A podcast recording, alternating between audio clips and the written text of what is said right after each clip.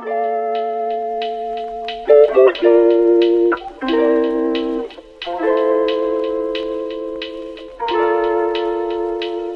tout le monde, c'est Estelle et bienvenue dans ce 13e épisode de Vie de stagiaire où aujourd'hui on sort un peu du cadre habituel puisque je vais vous faire un bilan de ma vie à Paris. Vous n'êtes pas censé l'ignorer si vous avez écouté tous les épisodes. Mon stage je l'ai fait loin de chez moi, je l'ai fait à Paris, dans la capitale et Dieu sait que j'ai des choses à dire. Vous l'avez vu dans le titre, pour moi Paris ça a été entre haine et amour alors laissez-moi vous faire un petit bilan. Surtout que pour ceux qui ont tout écouté depuis le début. Mon premier épisode, c'était un petit peu une liste des clichés que je me faisais de la ville. Là maintenant, je viens de rentrer, mon stage est officiellement terminé. Je prends du recul petit à petit et j'ai quand même beaucoup de choses à dire parce que c'est une ville qui m'a fait vivre énormément de choses et d'émotions. Je voulais absolument faire cet épisode parce que au-delà juste de parler de Paris, mais derrière chaque vidéo, derrière chaque story, derrière chaque lieu sympathique, il y a toujours du contexte à remettre derrière et des fois des micro-agressions. Et ça, c'est le sujet dont j'avais envie de parler aujourd'hui parce que c'est ce qui m'a beaucoup marqué. Mais d'abord, on va reprendre un peu la petite liste que j'avais fait il y a deux mois, histoire de comparer et de voir si tous les clichés et tous les préjugés que j'avais en tête se sont avérés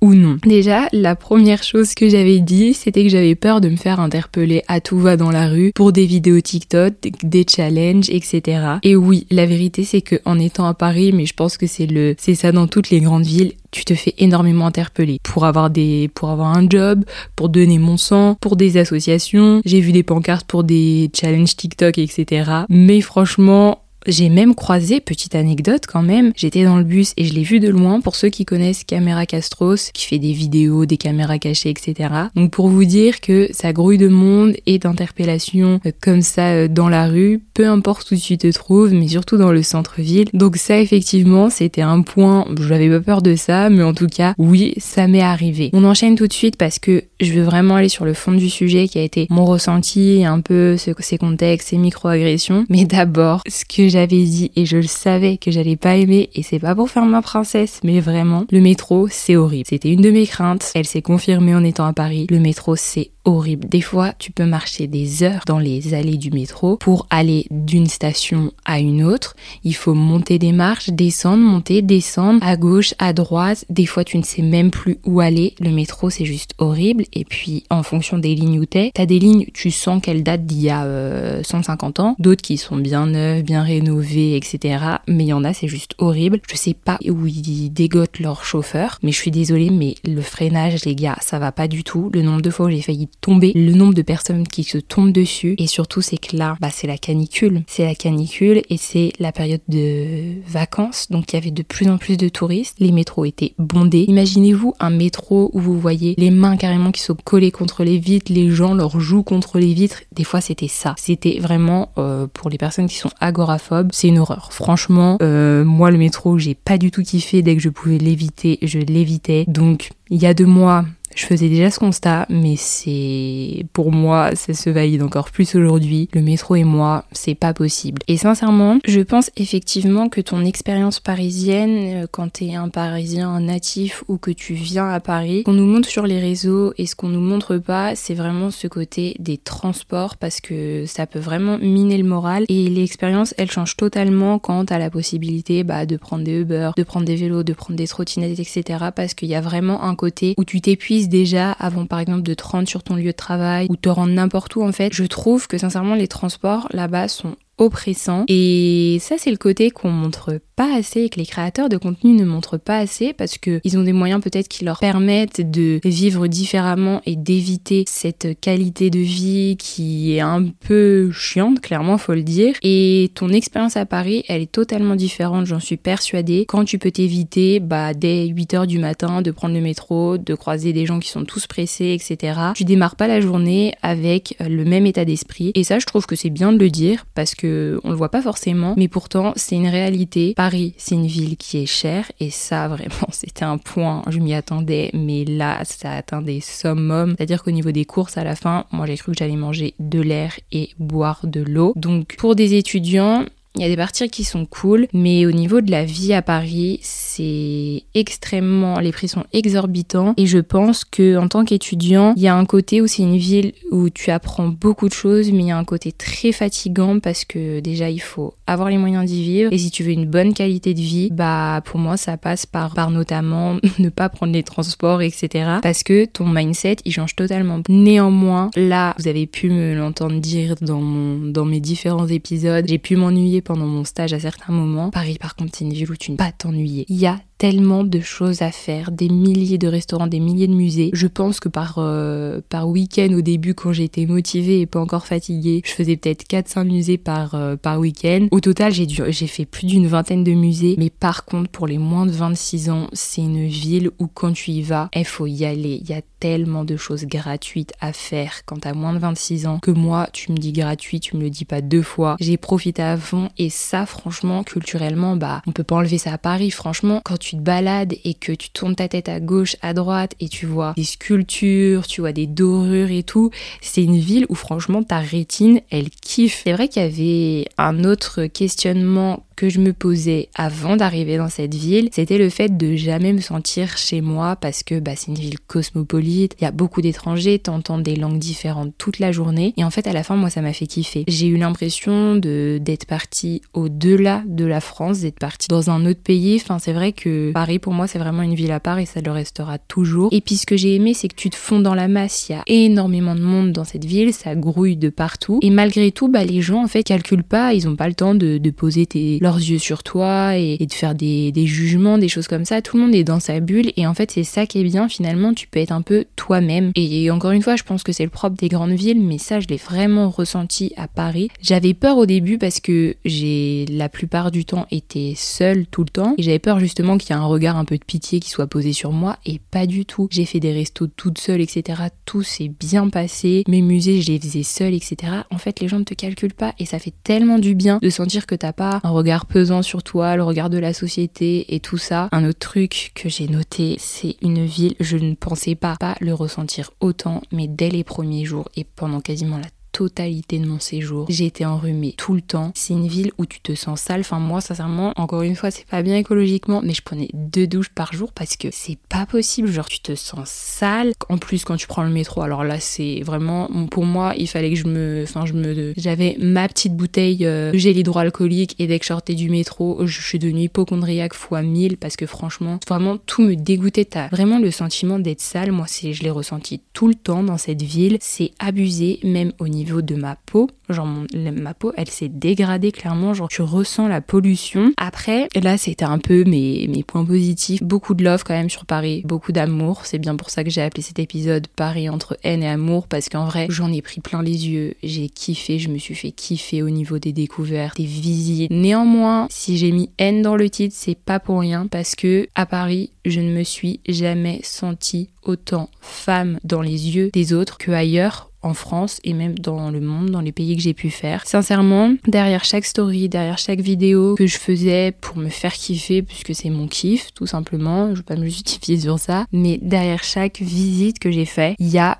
toujours une histoire de, de micro-agression, de se faire siffler, de se faire insulter parce que tu te retournes pas et parce que clairement t'es une petite conne parce que tu te retournes pas, de se faire suivre. Euh, c'était très pesant Sincèrement, c'était très pesant. Il m'est arrivé quand même pas mal de. C'est pas des anecdotes pour moi parce que c'est juste triste en fait. On est en 2023 et alors dès dès mes premiers jours en fait, je me suis fait suivre une fois jusqu'à ma résidence. Au départ, j'entends quelqu'un siffler. Je pensais qu'il sifflait son chien parce que je venais de croiser quelqu'un qui était avec son chien. Finalement, je me rends compte qu'il me siffle moi. J'arrive au niveau de ma résidence. J'avais pas d'autre choix que de rentrer. Heureusement, elle était équipée de caméras et quand il a vu ça, bah il a tracé sa route, mais il m'a sifflé et après le fait que je me retourne pas, j'ai eu toutes les insultes du monde. Donc ça, ça fait toujours plaisir, bien évidemment. Et moi, l'épisode qui m'a le plus marqué et c'est là que ça m'a le plus révolté et c'est aussi une ville qui m'a ouvert les yeux sur ça parce que même si je m'en rendais compte et que je m'informais sur ces sujets par des émissions, par des témoignages sur les réseaux sociaux, etc.,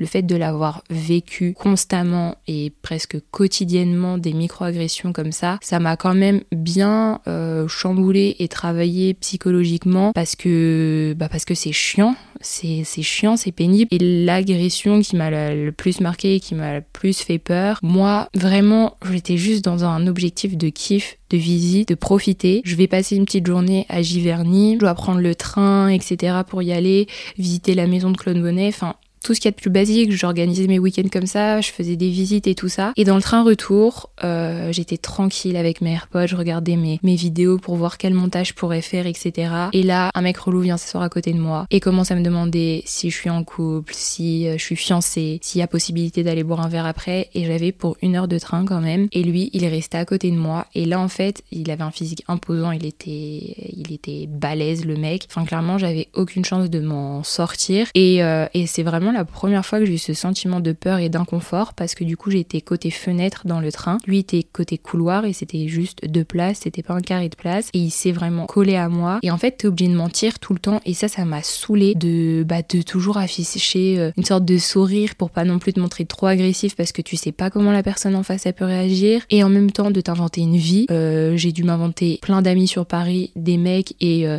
un mec et une destination où en gros quand j'allais arriver à la gare fallait mieux pas qu'ils me suivent parce que j'avais plein d'amis qui m'attendaient, ce qui était totalement faux. Dites-vous que dans ce train-là, j'ai dû appeler au loin mon petit frère, Dieu merci qu'il était là et qui répondait, qui s'est fait passer au téléphone pour mon mec et qui a dit qu'en gros il m'attendait à la gare avec plein d'amis à moi, il a sorti plein de noms de garçons, histoire que le mec entende et me lâche. Mais juste imaginez-vous la dinguerie, enfin, moi j'étais tranquillement, je sortais de ma visite, j'étais posée dans mon train, j'avais pour une heure de train, je suis obligée d'appeler mon petit frère qui a 17 ans pour avoir une voix masculine au téléphone, de raconter raconter des mensonges, de m'inventer une vie, de m'inventer un mec, de m'inventer des amis qui m'attendent à la gare pour ne pas avoir la peur tout simplement que ce mec me suive. Et ce, c'est tellement fatigant, mais je l'ai ressenti tellement dans cette vie et c'est tellement fatigant de toujours devoir mentir, de toujours devoir t'inventer une vie pour espérer qu'on te laisse tranquille. Mais en même temps, faut pas être trop méchante parce que à tout moment, bah, ces messieurs peuvent péter un câble. Et ça, ça m'a énormément marqué. Et c'est un des plus gros côtés négatifs qui fait que Paris, j'ai aimé, mais en même temps, j'ai détesté parce que, enfin merde quoi, on est en 2023 et je suis sûre que c'est pas propre qu'à Paris parce que des histoires comme ça, on en entend partout et dans plein de villes. Mais waouh quoi, genre euh, c'était la première fois que j'étais autant confrontée à ça et ça a été fatigant de me sentir bah oppressée même dans mes choix de tenue des fois. Je voyais des filles sur TikTok qui, qui expliquaient quand elles allaient dans le métro, elles avaient un t-shirt spécial métro pour euh, prendre un t-shirt ample et cacher leur forme. Bah honnêtement, moi je vais vous dire la vérité, il y a des hauts qui sont, j'ai même pas justifié sur mes vêtements, mais juste des, des tops basiques que je n'ai jamais mis parce que j'étais seule et que j'avais pas envie de me faire emmerder, très clairement. Dites-vous que la Tour Eiffel, je ne l'ai jamais vue euh, de nuit, à part sur les derniers week-ends où mon petit frère est arrivé et où là, bah, je me suis dit que je pouvais un peu plus me lâcher vestimentairement parlant parce que je me sentais un peu plus en sécurité et euh, que j'ai pu plus traîner dans Paris la nuit. Et quand je dis la nuit, c'est vraiment genre 22h, 23h quand la tour Eiffel elle s'allume. Je n'ai jamais fait ça en deux mois parce qu'après il fallait reprendre le métro. Et donc euh, bah quand tu sors, c'est des sorties de métro où le soir des fois bah il y a des personnes qui sont alcoolisées, des personnes qui vivent dans la rue et tout qui peuvent être un peu relous. Donc moi clairement évité toutes sortes de sorties comme ça. Enfin genre je, je sais pas ce qu'il faut mettre en place et mon discours est tellement un discours qu'on entend dans la bouche de plein de gens, mais ça m'a saoulé quoi. Je me suis jamais autant sentie femme, mais d'une façon, d'une façon malsaine. Non, au contraire, j'ai trouvé ça juste pesant et c'est pas normal de ressentir ça en 2023. Et malheureusement, en fait, je deviens juste petite goutte d'eau dans un fleuve déjà qui déborde de témoignages et de femmes qui en ont marre. Mais je voulais quand même le dire parce que Paris c'est génial, Paris c'est magique, mais euh, le niveau agression tout le temps, constamment, des micro-agressions comme ça, ça pèse de fou sur le moral et ça peut te saper une super journée de visite. Et on est en 2023 et ça saoule quoi. Et je sais pas qui écoutera ça, s'il y a des parents qui écoutent ça, s'il y a des hommes qui écoutent ça, mais éduquez-vous. On n'a jamais eu envie, en tout cas je parle pour moi, mais devoir choisir mes vêtements en fonction de vos putains de regards dans les transports, dans la ville. J'ai jamais eu envie de m'inventer une vie juste pour qu'on me laisse tranquille. Et je pense qu'aucune femme a envie de ça. Et franchement, je sais que j'ai pas à me plaindre parce qu'il y en a qui vivent des, des agressions physiquement, elles sont atteintes. moi par exemple, l'épisode du train m'a vraiment marqué parce qu'une fois que le mec a senti que t'es pas réceptif à toutes ces avances, il a pas juste quitté le wagon. Non, il est resté à côté de moi. Et franchement, il, a, bah, il a empiété sur mon, sur mon espace euh, physiquement. Il, il, écartait ses jambes. J'ai euh, juste tétanisé et collé contre la vitre du train et j'ai pas bougé tout le long. Mais voilà, genre, c'est pas des sentiments qu'on devrait ressentir. Enfin, c'est une ville qui est magnifique et j'aimerais pouvoir